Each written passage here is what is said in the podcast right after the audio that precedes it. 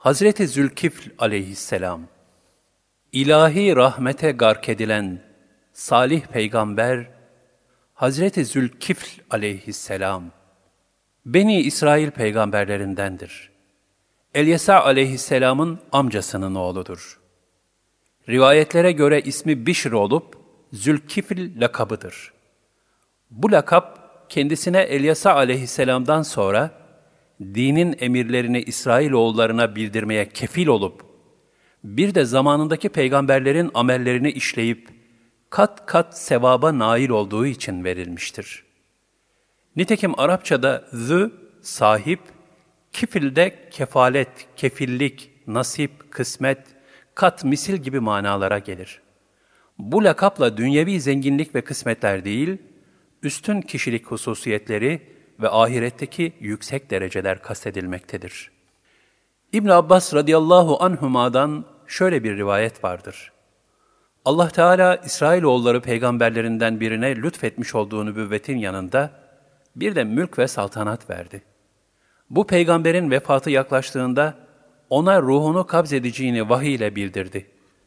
Mülkümü İsrailoğullarından geceleri sabaha kadar namaz kılan, gündüzleri oruç tutan ve insanlar arasında kızmadan hükmedecek birine ver buyurdu.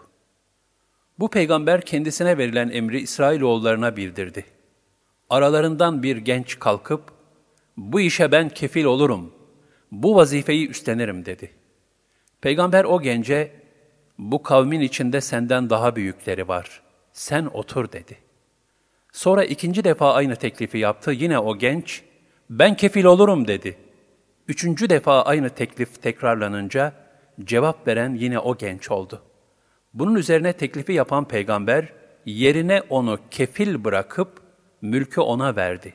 Bu genç, Bişr idi. Şeytan bu gence haset etti.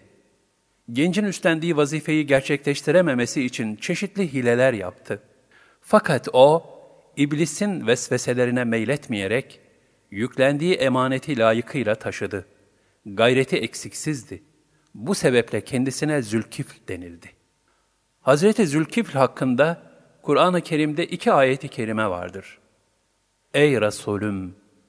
İsmail'i, Elyasa'ı, Zülkifli de hatırla. Hepsi de en hayırlı kimselerdendi. Saat 48 İsmail, İdris ve Zülkifl hakkında anlattığımızı da hatırla. Onların her biri sabredenlerdendi. Onları rahmetimize kattık, doğrusu onlar salihlerdendi.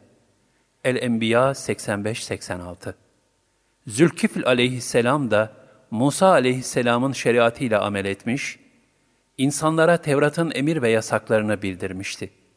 Şam beldelerinden birinde vefat ettiği rivayet edilmektedir. Aleyhisselam